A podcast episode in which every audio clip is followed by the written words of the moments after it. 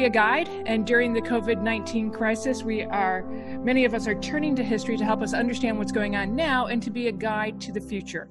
So, joining me now is Dr. Ann Keating, professor of history from North Central College, and Jean Schultz Angel. She is the director of learning experience from Naper Settlement. Welcome. Thanks for joining me.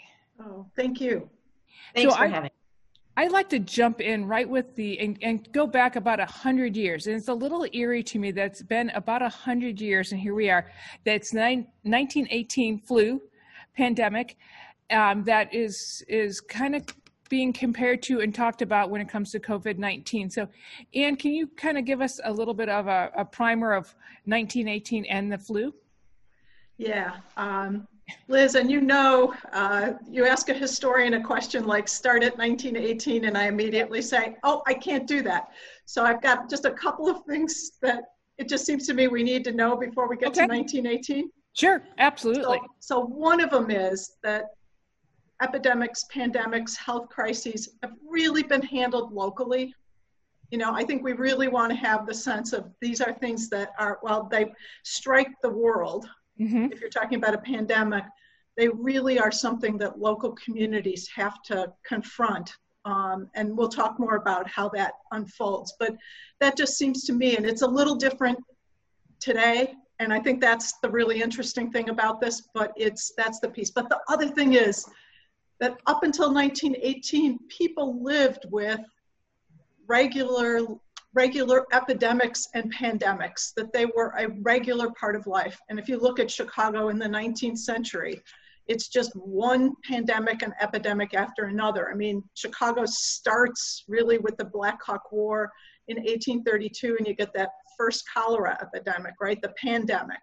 So you've got cholera coming, you've got smallpox, you've got typhoid, you've got diphtheria, and they're killing, right?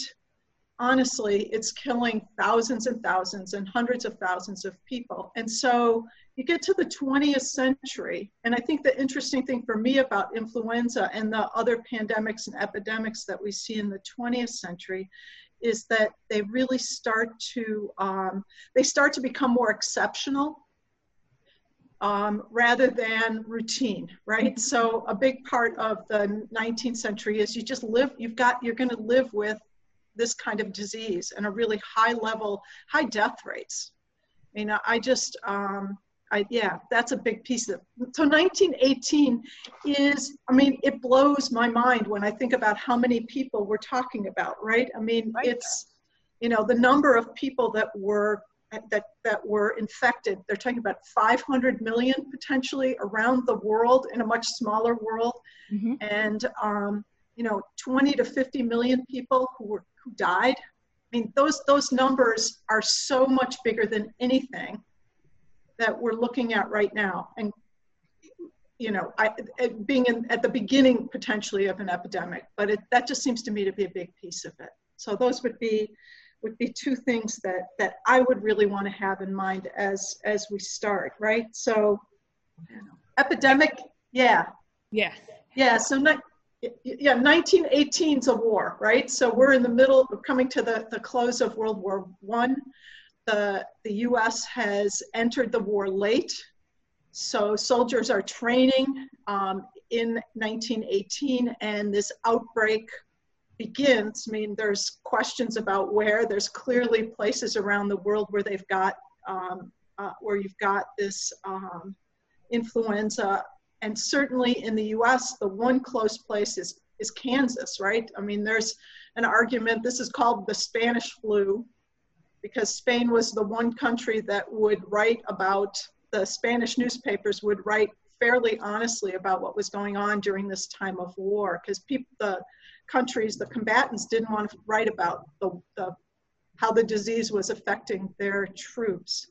So, um, yeah, it's a it's a mid there's a Midwest component to the story as it mm-hmm. starts. Um, you know, um, some folks that you read would suggest it should be the Kansas flu, right? Mm-hmm. Um, as we think about it. So when we think, Jeannie, when we think think about um, our COVID 19 right now, there's lots of thoughts that, especially in Illinois, that Chicago's harder hit, that Naperville here is less hit, and, and thus we're sitting in a stay at home order. There's lots of people who are saying, well, you know, we should be treated differently because we don't have it as severely. Was that true for 1918? Did we see that type of, was Naperville as impacted by the flu, or were they less impacted because they were smaller and they were a agrarian community? Well, as much as you might want to think that, the evidence doesn't really support okay. that in terms of, uh, you know, local levels and the 1918 flu pandemic. Um, 23,000, over 23,000 Illinois residents died of the influenza between 1918 and 1919. And it definitely hit Naperville. Now, what you'll see in the newspaper reporting out of Chicago that they're doing more reporting on it and they're mm-hmm. talking about it, and it's more of a, um, a conversation, we have two items in the collection at Naper Settlement in Naperville Heritage Society's collection that talk specifically about this and that are directly uh, evidence of the 1918 um, flu. And that is Merle Clark's journal of uh, an 11 year old girl who her, she and her dad and her family went through the flu. And she wrote little snippets here and there about her time. And then we also have a Naperville Clarion article from November 1st. I'm so sorry, for, from um, a week after um, Merle Clark's journal. So right at the same time period. And they're really not painting the, the, um, the same picture. Um, between the personal 11 um, year old response to the flu and um, what's going on in the newspaper where you know they're saying things like nothing new simply the old grip or La Grippe that was the epidemic in 1889 and 1890. Um, it came by uh, from Russia to Spain to France, and then go to bed and stay quiet, take a laxative, eat plenty of nourishing food, keep up your strength. Um, and nature is the only cure. So they're saying nothing to worry about, we'll get through this in terms of the local response, the public response through the paper. Um, and there's lots of advice that follows. But uh, going back to what Ann mentioned in terms of the evidence that you see these types of epidemics or pandemics, you can see that evidence locally by walking through a cemetery mm-hmm. when you'll see from time to time little rows of small tombstones or something where the children didn't survive you know diphtheria or there was a cholera epidemic there's there's several instances in, in uh, local history where you can actually see this without having to ask too many questions. Oh, that's when the community went through this and we lost yeah. this many people. So, you know, you really can can see that. So I wouldn't um, I wouldn't say that it was less hit than Chicago. Um, I would say that it's it's a proportional response to the population, of course. Yeah, and, and I mean the the the response in 1918, um, the, the federal government turned it over to the Red Cross. The Red Cross was going to handle the national response. So it was done privately. It was not even done by the federal government. And then it's lo- the state and then local boards of health. So it's really local boards of health that were making decisions about whether things were going to get closed down or not. And hmm. so um, across the Chicago area, most communities stayed open. That is, the schools stayed open. Um, lots of other things closed. So I can um, examples in Chicago, the schools uh, stayed open. Movie houses closed, saloons closed, uh, pool halls, um, you know, so um, live theater was shut down, music venues were shut down. Um, but it's it's that kind of thing. But businesses were not. People went to work. Um, people got on the um, on the the streetcars and the elevated lines in Chicago in uh, 1918 and 1919 and went to school and went to work. Um, so that's really different from this stay-at-home order. And I think the big thing, and it comes back again to think about this, is people had no going back to what people wanted, how what their response was going to be. People didn't know. People had no expectation that there was going to be a cure. So um, there wasn't a sense that if I just stay home, that this will will that there will things will get better. It really was you're going to have to endure this uh, this disease as it ravages your community, and you can do some things, and there's things that they did. They will close down things that are going to bring a lot of people together. um, but they there wasn't a. It's a very different sense in that way. I mean, the college. So it's interesting to me because I went and took a look at the North Central at the college paper too, and the college doesn't close down. The number of students who come to school is is seems to be down, although going back to Jean's point, not really the paper's not making that um, crystal clear. Mm-hmm. But people are getting sick, so people have. Um, uh, they're described as the influenza, or uh, but often it's it's pneumonia, right, or the flu. And uh, in one case, a, mo- a mother comes to take care of her student when she gets sick, and other students are recovering. So it's very much um, uh, something that's taken as a part of being being in school during 1918 and into 1919, and um, was was really just an accepted part of I don't know, the risk that they were all taking. Now, the big difference, of course, another big difference is there's a war, right? So the big thing that the college is really wrestling with is World War One, all the young men that have got, have volunteered to go off and fight in, in the war, and then also the risk of influenza to those those those uh, those young men and the people around them. So at North Central, they're running a um, a training center. So they've got hundreds of young men who've come to the college to train for the Army. And um, that's a hotbed. So it's really these Army spots are the hotbeds in the, um, in it, from, from my perspective, in Naperville, but across the Chicago region, right? So it's they're, they're, um, they're the places. And so on the college campus, they set up a hospital in um, the um, the, uh, the old science center. So, um, you know, in one of the old buildings on campus, in one of the rooms was set up this hospital, and they described that, that process. And from what I can see, again, to Jean's point, the, the number of people that have died here is not all that high. But again, the number of kids, the young men who die here are, are, are in large measure tied to the, their soldiers.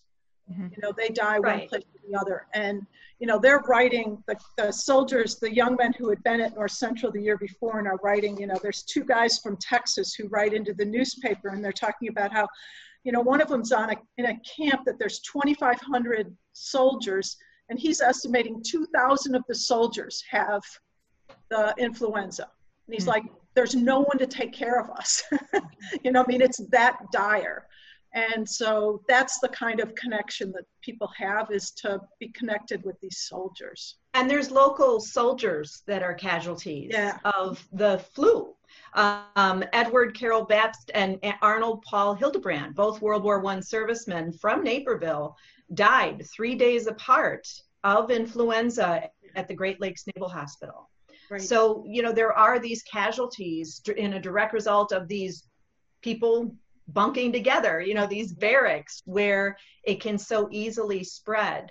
And uh, and um, Goldspohn Hall over at uh, North Central right. College um, was turned into the barracks and then the um, turned converted to a hospital when it became a problem.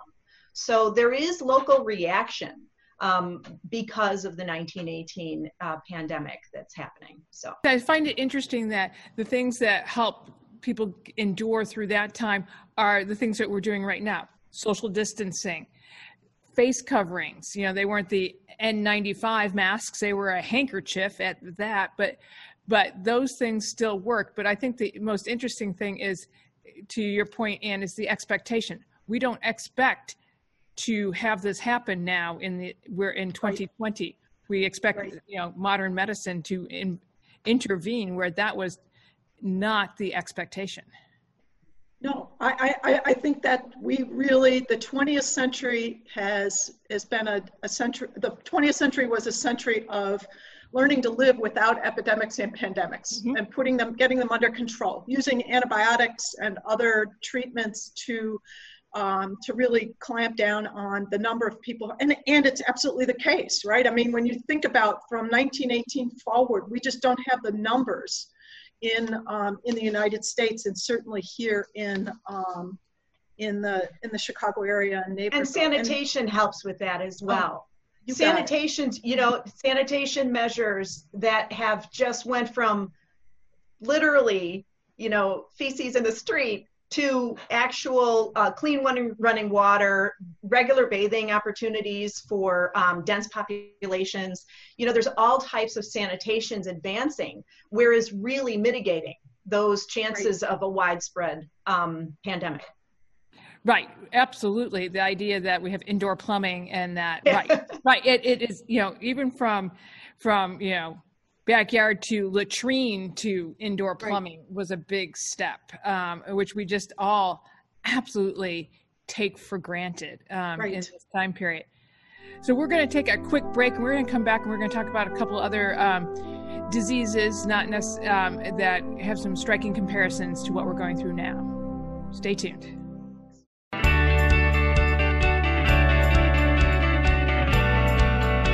In Naperville, we know that community counts.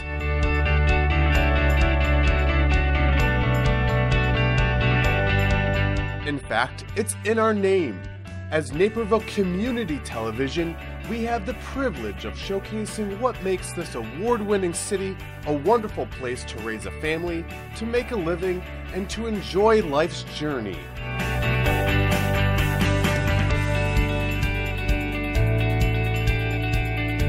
That's why it's our mission to capture on camera those special moments that connect us. Those stories that impact our lives, stories you won't see anywhere else. So watch Naperville Community Television on air, online, and on social media. So we're back. I have Dr. Ann Keating from North Central College and Jean Schultz Angel from Naper Settlement joining, and we are talking about history and what we uh, can learn from the past that can help us with the future here now in this age of COVID 19. So, one of the things that comes to mind when we're thinking about flus and other diseases is polio. I remember my grandmother talking about polio and how they worried about every summer polio coming along. Um, so, how does a disease like polio differ from the flu or what we have now, COVID nineteen, or is it just another another epidemic or pandemic that we just call polio instead? Yeah, well, it has real similarities um, in, in terms of um, certainly the idea that it's affecting young people more than um, than um, than an older population. And I mean, polio is again, it's a 20th century it's something that's going to really affect us in the 20th century. Now we've got evidence that there is polio that goes back, you know, we've got ancient Egypt and polio, but the, but the idea of polio is something that's hitting as epidemics within communities across the United States really after the 19, 1918 influenza. So it's in the 1920s that you start to see polio outbreaks in the summers.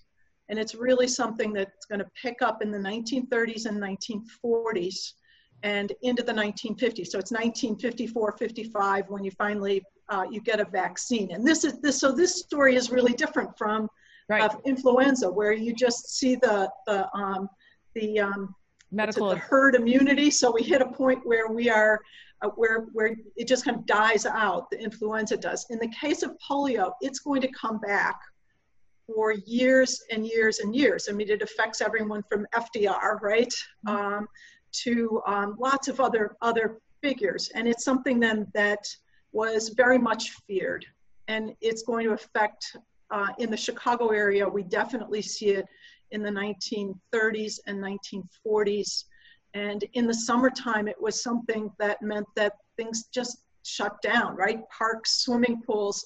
Swimming pools was the thing that I really, um, and, and beaches were things that when I looked at that disease, it was like, oh my goodness, that um, just people did not go, did not use outdoor swimming, did not do swimming during those, these years because of the, the difficulty with, well, the fear of, of getting polio. And polio is such a, um, um, it's such a dire disease for for young people with the, um, the um, that, that comes on overnight, right? It's really this paralysis that really you just wake up with it. And so it's a very quick ons onset and that that really, um, this, these flu-like symptoms. So it's, it's in that sense, it's very much, um, um, it's different in that it's decades. Right, it's Um, a decade thing. It affects children, um, and there is no cure. So the cure is the the, the treatment is um, treating the the the the, um, the condition as it evolves, and then um, to try and avoid catching it. You know, I mean, people were, were very fearful of being out in public with other with particularly for children with being with other children. Schools will shut down periodically right? I know in chicago in the 1930s there are stretches where the public schools shut down when things are particularly bad but only for you know three or four weeks and then they'll go back to school. Well, I think it's interesting too that with polio, again, um, there's there's three strands of it, and about and ninety percent of people could have polio and, and recover from it without the the paralysis or even knowing they're Right. having it.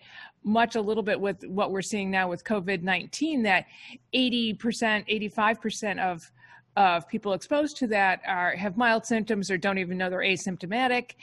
Um, it's just it's the you know 10 to 15 percent and that are really you know very much impacted. Jean, what was um, Naperville's response with polio?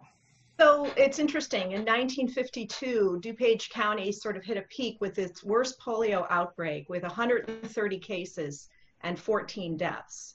So, um, and in 1952, of course, the population of DuPage County isn't what it is today. Right. Um, but in, in uh, Naperville had an interesting uh, moment in history. In April 1954, the Illinois Health Department announced that DuPage, Peoria, and Winnebago counties had been selected um, in a field study for the Salk polio vac- vaccine. Wow.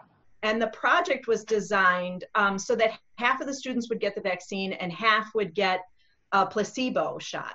Um, 9,000 first, second, and third graders in DuPage were selected to take part in the trial. And a woman going by the name of Mary um, on a website for polio pioneers um, describes standing in a line at the school gym in Naperville waiting for the injection. And she describes most of the parents and children as happy to take part because polio was so incredibly terrifying. And then the other local response I think you're seeing with tuberculosis and polio is you're seeing part of these local um, civic organizations activating around these things to help eradication. Um, polio specifically, you have the Rotary Club. Since 1985, Rotarians have been mobilizers around polio eradication. Um, and so, uh, and then in, with tuberculosis, you have the Naperville Women's Club that are raising money towards um, stopping tuberculosis or mitigating the, the problem that it is. So you've got some of this civic organizations sort of starting to coalesce around these um, problems, these, these public health problems. Well, I think it's interesting too because you see science step up here, and then vaccines are beginning, you know, with Salk and then um, Sabin, who are are trying to actively figure out how how this virus works. How do they do they use a live, you know, sample or do they use a dead sample? And you know, and that was Right. that goes back to smallpox too, where they you know used to, you know, you know do it a little bit more crudely on on how that you would get immune to smallpox and hope you didn't kill the person by trying to get this antibody or her- herd immunity going quicker so i think that's interesting where with tuberculosis we don't we don't have a vaccine today. We have a good medical cure for it and we have a great we have great testing for it but we don't have um, a vaccine which i think is which is interesting. Um, and we just it's part of our life it's just part of life. Again going back to we're not used to having this medical nightmare if you would um, looming all the time which is what makes this so different in, in Naperville, had a, you said the women's club raising money for tuberculosis. It is also the home of a sanitarium, which now, which was Yes. private, which is Edward, which becomes transforms, you know, and is now, you know, EE Health and you know Edward Elmhurst Health Systems. But so great, great roots there. Absolutely. Um, Eudora Gaylord Spalding actually purchased 40 acres uh, um, of her farmland and then she opened the tuberculosis sanita- sanatorium, Edward Sanatorium, and it had 15 beds. That was 1907. And so by the 1950s, it had converted to a hospital. But there, there's definitely a basis there. There was a need, and there was something where she wanted to offer those open air treatments that were so popular for Right. tuberculosis. Right. Yeah. Right. I mean, and with tuberculosis, they, I mean, there's an understanding of what's causing this disease, but they couldn't find a cure. To your point, they, that, that's something that's not achieved, right? So you may understand the disease, but you may not be able to cure it. So with the, with the Edwards Sanitarium and um, is private, but what you see across the Chicago area then and across the country is also Department of Public Health officials founding these sanitarium across the, the country but they're again that local response. It's it's private and it's also then the public public officials who are responding in that way. And the idea that all you could do for those tb patients was open air was to get them away from so, so they weren't going to infect people. So really the idea here of quarantining so it was it was a disease where you could actually quarantine the uh, patients over the course of the 20th century. In the 19th century, far more difficult, far more cases. But here you're starting to control the disease by quarantining. So into the 1940s, if you got TB, the, uh, the treatment was, yeah, open air, um, but you were also going to be quarantined. You needed to be separated out from the population at large. And we, we did that, right? Whether- Whether it's in Naperville or whether it's in, um, in public um, uh, the Metropolitan Tuberculosis Sanitarium, which was an enormous uh, place on the northwest side um, that uh, housed um, really, I think, thousands of TB uh, patients over at many points over the course of the. It opens right before uh, world with right with World War One, and it again will run into the 1970s before it closes. Um, I mean, the thing about TB that's also interesting to me when I think about this is uh, it's a disease that's going to be more dire for people who don't have access to healthcare, for people who live in um, in um, who don't have uh, access to um, better uh, living conditions. Right, So healthcare and living conditions and food. So it's it TB was a 20th century disease that you could see race and class played a big piece of who got TB over the as as it moved on over the course of the 20th century. So um, it's another piece that we can see connections with COVID in terms of thinking about the ways in which it, it disproportionately affects um, an epidemic like this disproportionately affects parts of the population. What's interesting with TB and the sanitation sanitariums, um, because they were looking for the disease to go dormant. So you could go in there, it could go dormant, you would have less symptoms, you would reach, and then go back and forth for several years because they were trying to get it to go Right. dormant. Right. Um, an interesting approach um, for for that as well. And you know, both of those diseases, you know, one gets a vaccine, one gets better treatment, which all goes to again medical science helping us um, along the way, and and it takes it takes time and it gets it gets going. But the other thing is moving us a little bit down the timeline. Yeah, in mid the mid 80s, um, AIDS comes along. Um, that you know something that hits a very um, uh, unique par- population, but we have big fear. I mean, I, I think that is one of the times where I really remember the population being very fearful because we had no idea. There was misconception about how it was spread, and people were, you know, warned not to touch or talk to people who might have AIDS, and then, and then miraculously, not even miraculously, but um, you know, quickly from the mid '80s to now, where it's you know hiv positive and aids very very manageable. We don't have a cure for it but boy did we rally to get it tapped down and and going. So what are how does that compare across you know from flu to polio tuberculosis to covid-19 where does that was that a, a mid-century you know um, pandemic or epidemic?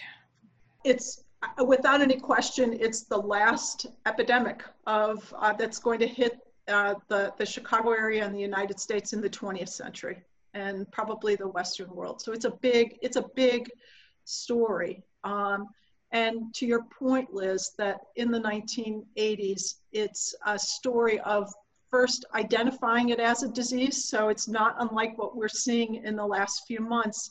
Then figuring out what the symptoms are, mm-hmm. um, you know, the things that are um, that compose this disease. And so it's in that way very reminiscent of the experience that we're having now. So it's like, what is is AIDS, right? What will what what are the the symptoms? What is and then how how does this how is this disease um, transmitted? These are all pieces of of learning about a disease that we can go back and think about, right? Because it's something that some of us at any rate can remember that that was a part of, um, of how to deal with a new disease, with something that's just coming across um, and we're experiencing. But in again, in Chicago, thousands of people are going to die, right, of this disease. I think um, 1997, um, 9,000 Chicagoans died of AIDS. So it's a significant number of people that are losing their lives over the course of beginning in the 1980s and into the 1990s until treatments evolve that are going to be able to make it a, um,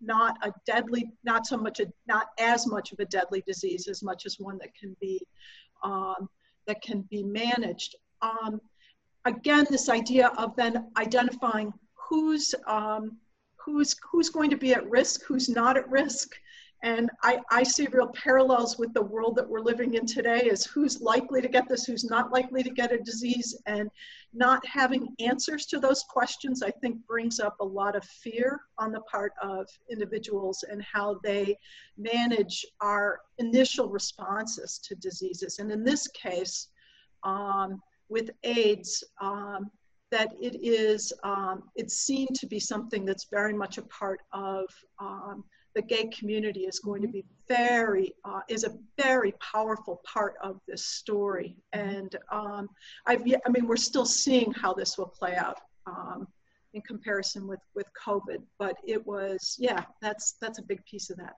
And and in terms of Naperville's uh, um, uh, perspective I'll use myself as a primary source, having grown up in Naperville during this time.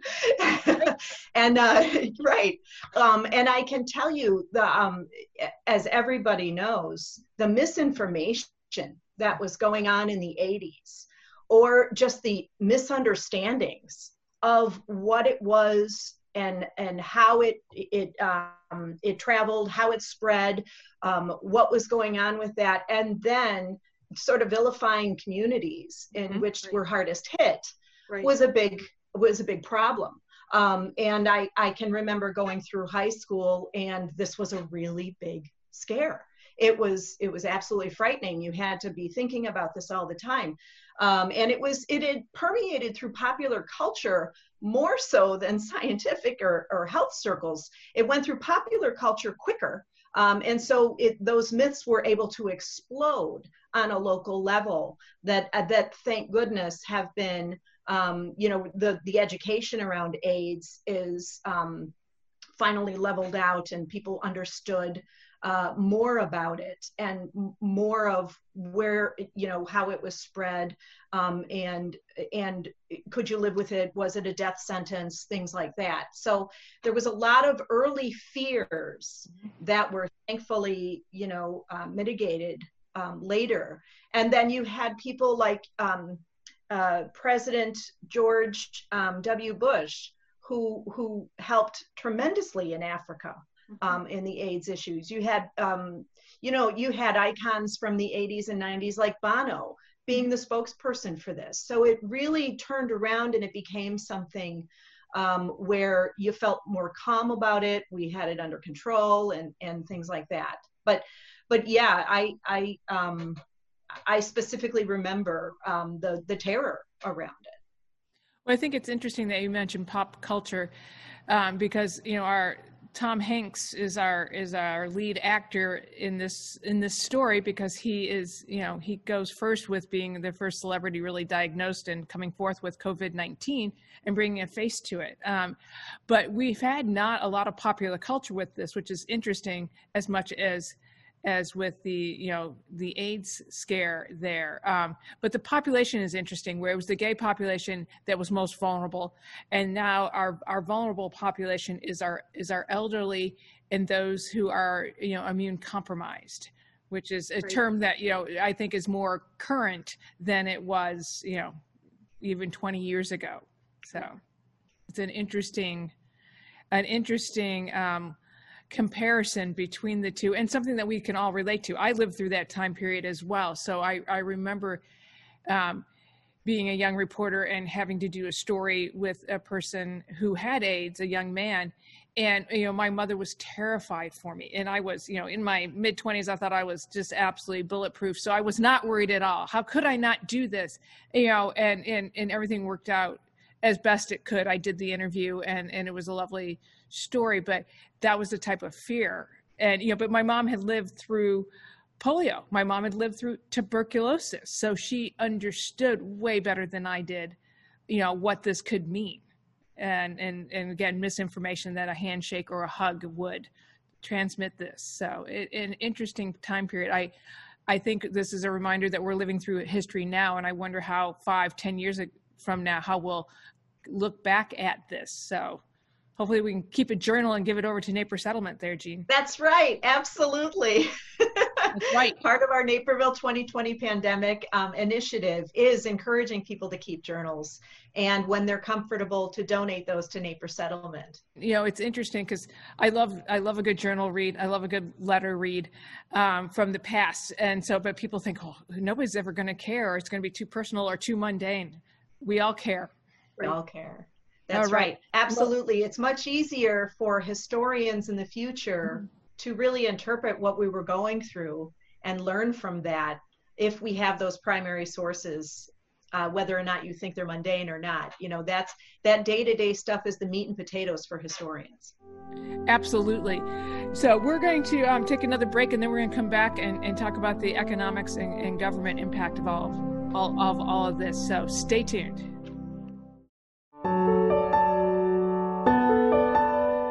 While stores, parking lots, streets, and playgrounds sit empty as we shelter inside, it's important that we keep our hearts full.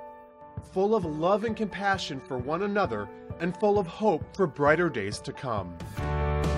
If this past week has demonstrated anything, it's that Naperville is a strong, resilient community that will only be stronger together. NCTV 17 is proud to share your positive stories. Stories of neighbors helping and protecting the most vulnerable. Stories of everyday citizens giving back to our medical workers and first responders. Stories of homeowners doing whatever they can to spread messages of kindness and hope.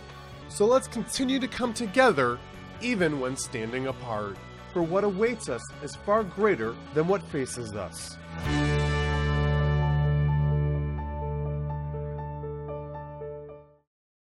Well, welcome back. Um, and let's jump into thinking about right now we have COVID 19, which is this, a big pandemic that we're worried about, and it's caused a large economic crisis that we haven't seen since the 1930 Depression. So let's talk a little bit about what was going back at that time period and what role did government play? Yeah, uh, um, I mean, I think you're to your the first thing you said there we want to really keep in mind, and that is that this is what we're looking at today are is two things, right? So on the one hand, it's the a response to a um, a pandemic um, and trying to combat a, a pandemic, and on the other, it's also an economic crisis. They are not unrelated, but they are they're, they're separated. And so if we're going to compare this to the Great Depression, and I think it's really worth thinking about that, we want to keep in mind that the Great Depression did not have a pandemic going on at the same time. I mean, certainly there, there are health issues, but at this, it is not of the same magnitude of what we're looking at here. So there is, we're going to make some comparisons, but we also want to keep in mind that it's really different. And so how this is going to play out will will um, we're not sure right and and Right. one of the big ways that I, I think about that is just the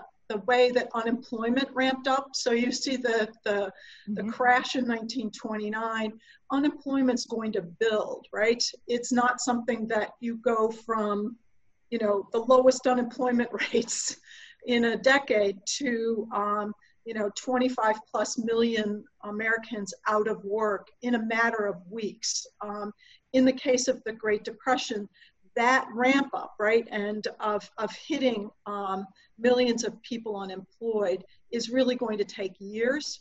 Right. So I, I think that to my mind, and so the response that you're going to get to the Great Depression from the federal government, and again, it's interesting, right? We've been talking here about the response to pandemics and epidemics, and what we've really seen is, um, in large measure, that's been a, it's the state and then local communities and then private efforts have really been at the forefront of dealing with with um, with these health crises. But in the case of the Great Depression, for the first time, we're really seeing the intervention of the federal government in large measure because, and it takes a while, right? So in the Great Depression, in after 1929, in 1930 and 31, it's local communities, local governments that are responding to people being unemployed, people not being able to pay their taxes, taxes then not being collected, so you can't pay your police, fire, and teachers, which is a huge problem in um, in Chicago in the 1920s and across this region. And then um, the state government steps in and will try and help out as best they can. And state governments get completely tapped out by you know 1932 unemployment is still rising but it's still and it's still not hitting the levels that we've got arguably right now, right? Wow. And so you get to, to FDR, to Franklin Delano Roosevelt's election in 1932, that when that takes place, you've already had years of the Depression, you've had years of need from a local level up to a state level that, that private efforts aren't going to work, local efforts aren't going to work, state le- level efforts aren't going to work, or haven't worked enough. And so there's a real um, understanding that the federal government's going to have to do this. So it's not a, you know, suddenly FDR comes in. I mean, Hoover knew this too, right? I mean, Hoover, the president, President uh, Herbert Hoover, before um, before uh, 1932 was well aware of, of these issues and was trying to address them, not as dramatically as FDR is going to try and, and address them. And um, FDR is going to work, you know, in, in a number of ways, right? He's working behind um, with industries and with trying to organize industries and banking and finance to get the infrastructure going. And on this, at the same time, he's working to help local and state governments stay afloat. So we got, you know, the business end, the, the, the government end. And then I'd also say another big piece that I see when I think about the, the, the, the New Deal is putting people to work immediately. Mm-hmm. So it's to find projects and to identify projects of things that need to be done, that ought to be done, that that that there's a will that, that the communities have wanted to do for years and haven't been able to find the money to do, and to put people to work. So you get the WPA and the PWA, the Civilian Conservation Corps, the kinds of things that are kind of front facing for um, for those you know for for the everyday citizen, right? Not probably as much interested in how the banking industry is reformed or how businesses, uh, uh, sectors of, the, of industry are helped. But they certainly see that their state and local governments are going to get are getting aid, and they also see that there are jobs that are being um, produced by programs like the WPA and the PWA. Jean, how does Naperville respond? I think we're all thinking it's a farming community, so it's less impacted. Right. Yeah, and you do have some of that. You know, your your largest manufacturer is Kroehler Manufacturing. It had right, 700 yeah. employees. And for the first part of the depression, they actually do the work sharing rather than trying to firing people and things like mm-hmm. that but you know there there's a lot of problems trying to keep jobs because the demand for furniture has plummeted. You know their production um, their business dropped by 50% so hmm. you know in response to that they they do this work sharing and other other um, industries also do the work sharing. The agrarian community in naperville is you know you've got 1200 dairies averaging 111 acres um, and their family farms. You know, so so they're weathering through. One one historian, Doris Wood, describes the the depression as sneaking up on Naperville as they were spared from many of the early economic and cultural shocks of the depression. Um, and as far as keep, keeping people employed, um, Centennial Beach in it, you know, that the Centennial Beach and the celebration of the 100 years of Naperville's history right. um, was a big was a big um, proponent of keeping people employed. And you know, the project um, uh, challenged the community. They they had uh, fundraisers and and things like that. And so there's there's a lot of this kind of coming together in Naperville. Um, the city of Naperville also decided to construct a new bridge at Main Street during that time, and it employed 100 men, cost 22,000. But you had to live in Naperville to get the job. So they're hmm. really this this the sense of local helping their own is is definitely happening um, throughout throughout Naperville. And so, but you know, Centennial Beach became the second biggest revenue generator for hmm. the city during that by 1936 so um, it's it's interesting um, that a, a, lot of what's happening across the country is happening on a local scale in naperville. Um, yeah but uh, at the same time the funding for that's coming from the federal government. Yes. so the money yes. to build the bridges the money to do that work is um, it's been coming through the local community and then providing those jobs. Um, it's your, but that community response is vital Yes. Well, and, and you know, they they did it did sort of sneak up, so so to speak. But by 1932, they had the Naperville Community Kitchen opened, feeding right. 43,000 people a year. Right. You know, um, and so there there's real desperation right. happening there. Um, you know, it's just not an immediate effect, like Ann was saying. It was something that built.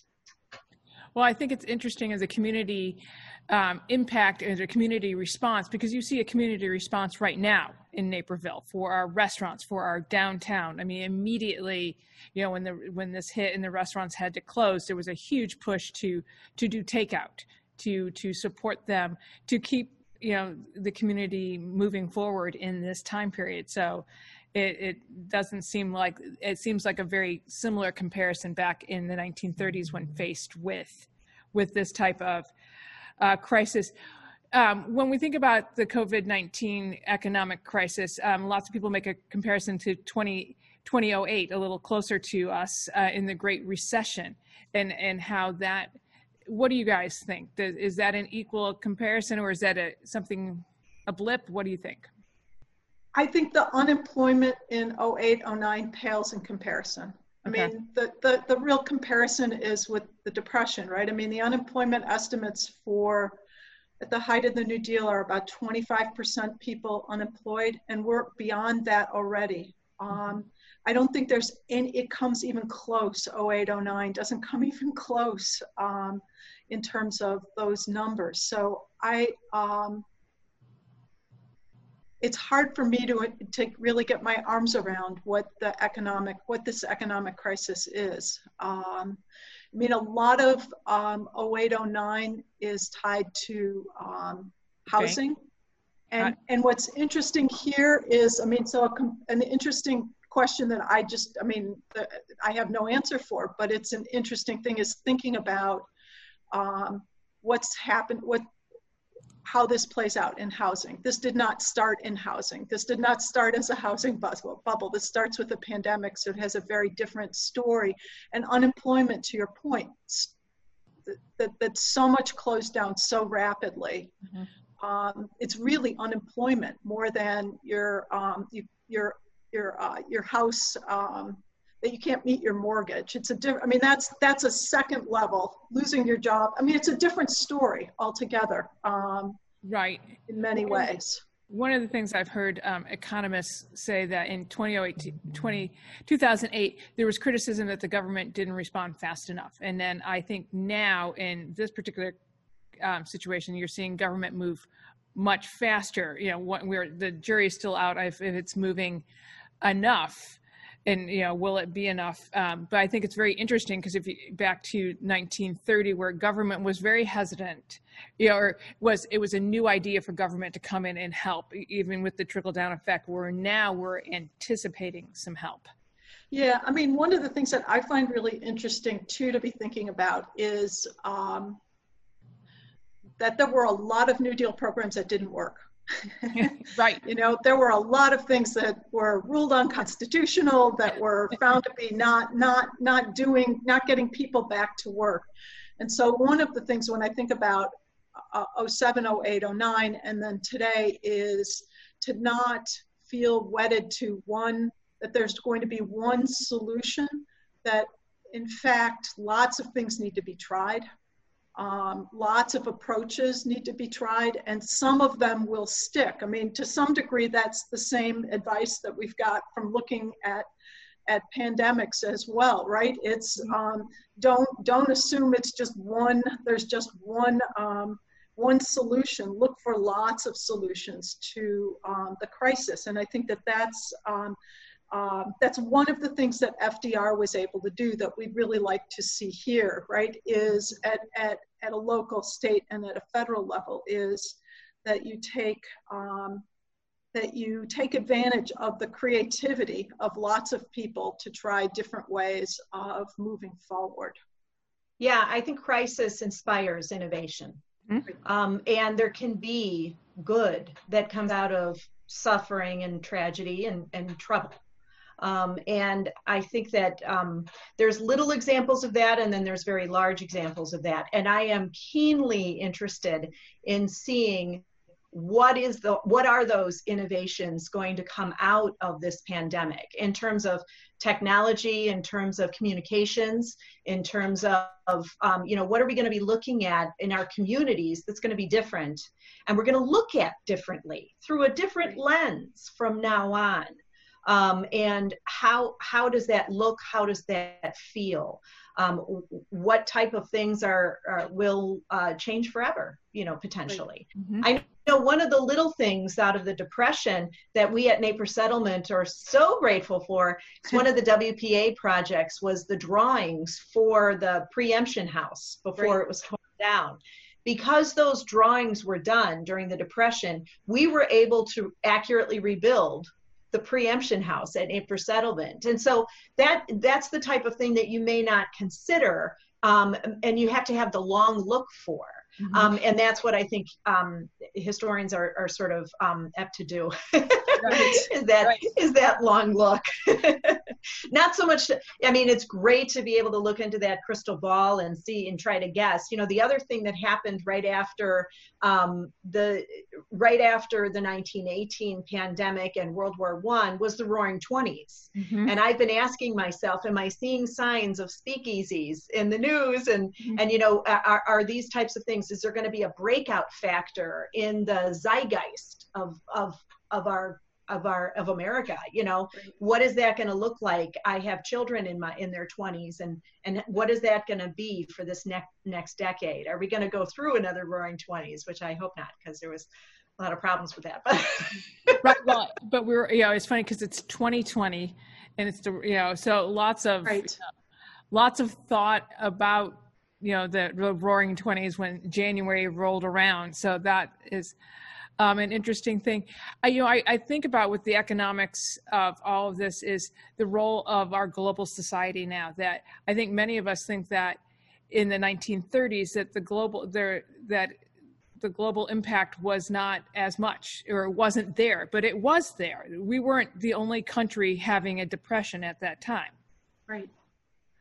Right, right. And the response, you know, different responses to the depression um, yielded very different kinds of, um, of societies, right? So you've got Stalin in, um, in the Soviet Union. Um, you've got uh, Hitler's rise in uh, Germany. You've got uh, Mussolini in Italy. Um, there's a certain element of of um, it, that are based to some degree on fear. Mm-hmm. and so the question of how you respond, whether you do it um, in a, um, a reassuring way that's going to be inclusive or whether you're looking to scapegoat groups and identify people that are going to be the, to blame for something that's happened are challenges that I think we really face we face right now, and we can see the analog, analog, analogies to the 1930s, um, you know, that led directly, you know, that, yeah, I, but they're not analogous. They're, they're, they're, lessons to be learned there, but certainly it's, a, it's not the same. Um, and again, the 1930s wasn't dealing with, it wasn't this rapid shift. So the other thing that I'm curious about is, and we just don't know, is will this be what kind of a speed is this going to take on a recovery? And we don't know. We don't know what the, the story is with the COVID virus and how um, and what kind of a um, of a um, treatment or cure can be found for that. Um, so it's lots of open questions about that. But yeah, the 1930s offer us, I, I think, um, a cautionary tale mm-hmm. Um, about thinking about about who to blame and, and how to rebuild. Right. Well, and I, you know, I think science has changed so remarkably. Yes. In over the last hundred years, you know, between, you know, we within weeks we knew what this virus was. They had a, you know, a DNA map of this virus. You know, in 1918 they didn't even know it was a virus.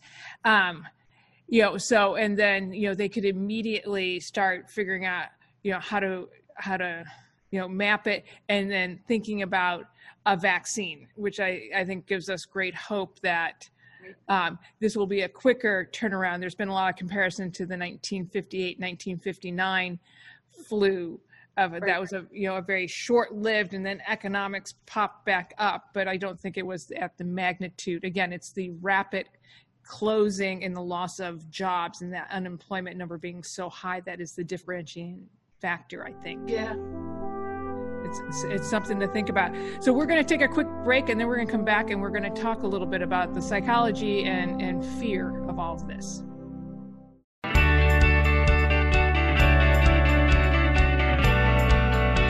In Naperville, we know that community counts.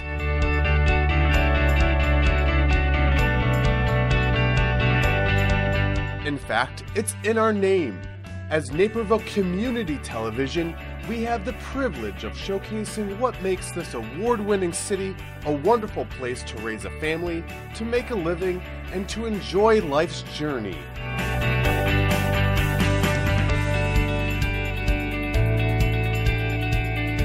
That's why it's our mission to capture on camera those special moments that connect us.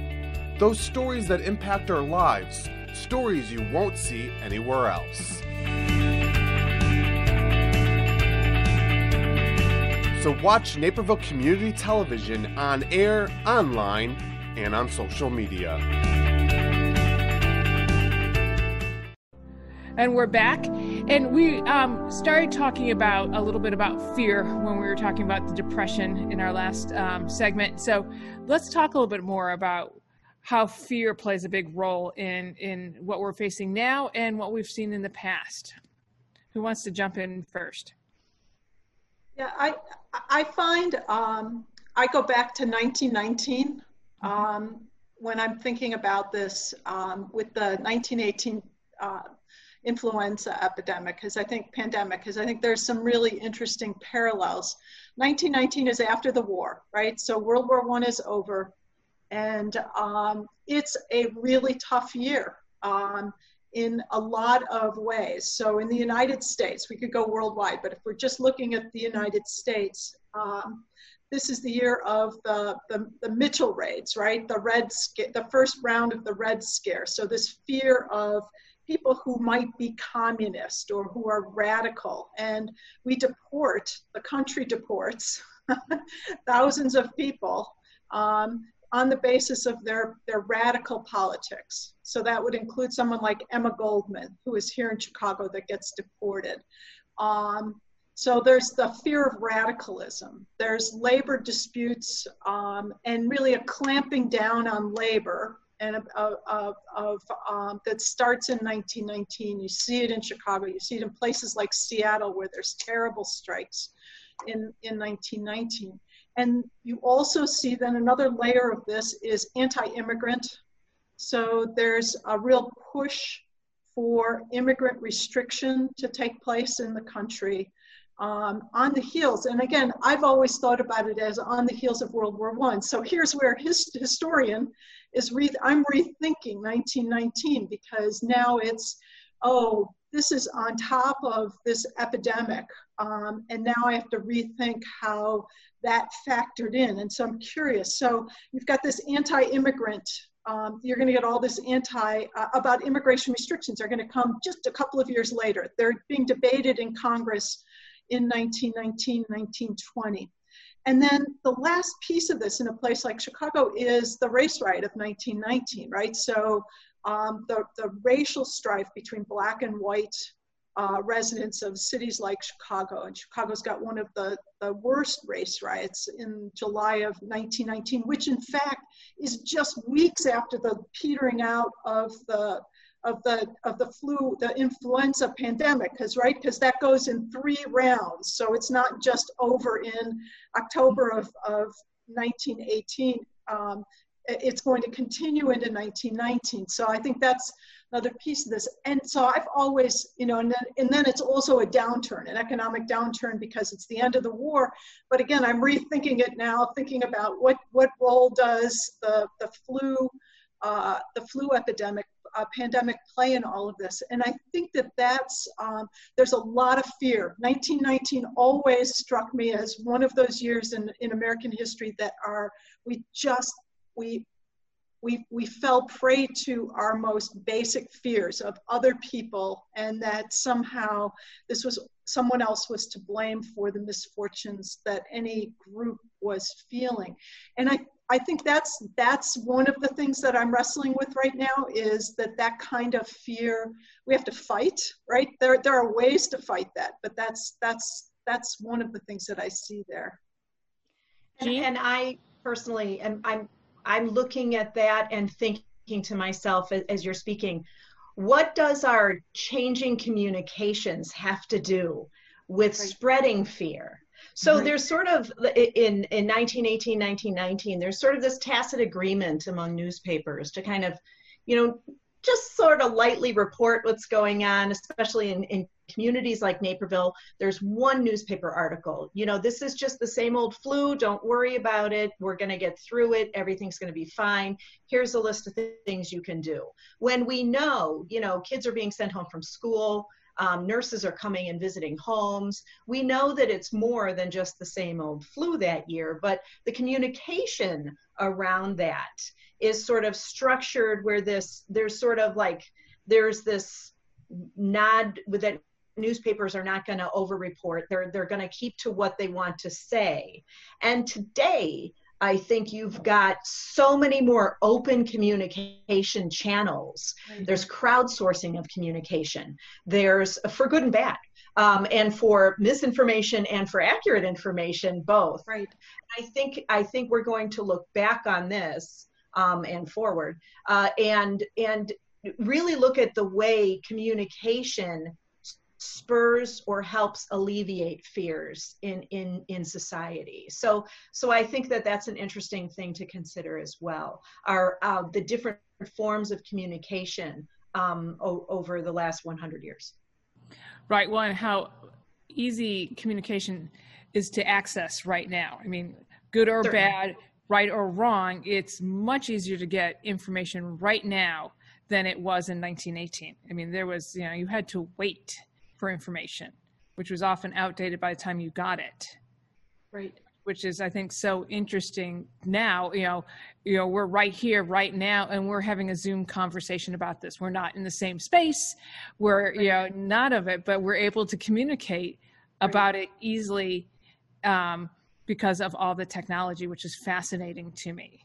Thinking about the um, the radio right? Mm-hmm. And just someone like, I know that um, the North Central College president at, during this time period, Edward Rall, who was um, just completely fascinated with radios. And um, as you're talking, I'm thinking, well, that's an interesting piece of this. Again, I'm rethinking mm-hmm. Um, the history that I, I know from other perspectives, right? And that's one of the wonderful parts about doing history is that something changes and then it's like, oh, this is not the same. This is this is a very different story than the one that that I thought. And now I'm thinking, well, one of the reasons why Rall might have been so interested in the radio was the idea of being able to have that kind of immediate communication in a world in which he'd had to work with letters and with um, and where you were trying to quarantine, right, during those years of the pandemic, that you would have an interest in having that more immediate communication.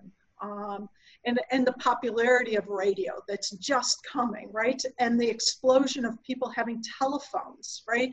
So there really, it's a very interesting picture here that you start to see emerging of people wanting those kinds of connections outward and I don't know whether it's as a part of that is is looking at something like this um, this pandemic, the 1918, 1919 pandemic, and saying I want to be more connected, um, even if I can't see someone face to face. And of course, very different today.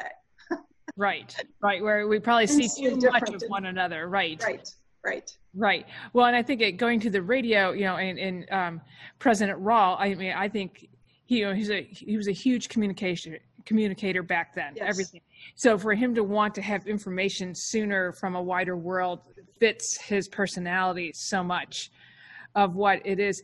But as we think about communication and news, whether good news or bad news or wrong or right, um, the other thing that that communication can with misinformation is can uh, lead us to is is blame blame and blaming groups as you said before we want somebody to blame and sometimes communication can get that blame game going much faster. Right. Um, and i think about you know where this covid-19 originated in china and now our our our nation's reaction to that with with a rise in racism towards asian populations. Right. Um, let's touch on that a little bit. I mean, that I think instantly World War II and the Japanese concentration camps here. Yeah. Well, I was going to say Naperville has a connection with um, people who were in those internment camps. There was a small group of people who came to work in Naperville during World War II um, on the mushroom farms and things like that. And so we we we we have evidence in Naperville's history of people coming here due to that fear and blame. And um, you know uh, and in the horrible way japanese americans were treated during that time. And your thoughts on this?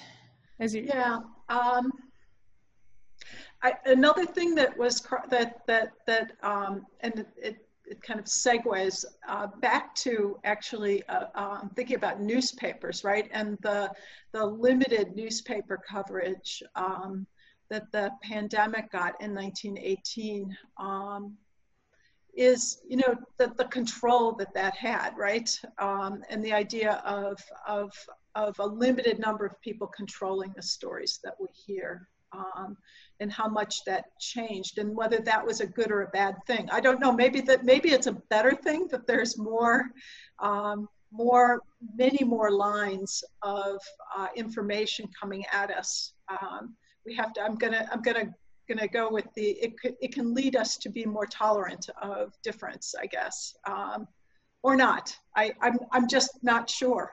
Well and i think with you make a good point with communication that now whether you can make a decision because there are many sources that support you know both views to be you know much more broad minded and not try to place blame or to the other way. But i think now there's more it's not just one group of people trying to just shove it down that or put out that information. It's you've got multiple sources to go to so your views can be different which i don't think your views could be as different back then. I mean the other an, another interesting facet to this is that because of it's a pandemic and that has an effect locally and that you are very much affected by what your neighbors do. we're affected worldwide, but we're also affected very locally. So we think about our communication is actually so much more global, and our connections um, through communication can be with a, a network of people as we're talking, but a network of people that we have we have no uh, physical connection to, but we're also in a in a in a crisis right now where it really matters what our neighbors do.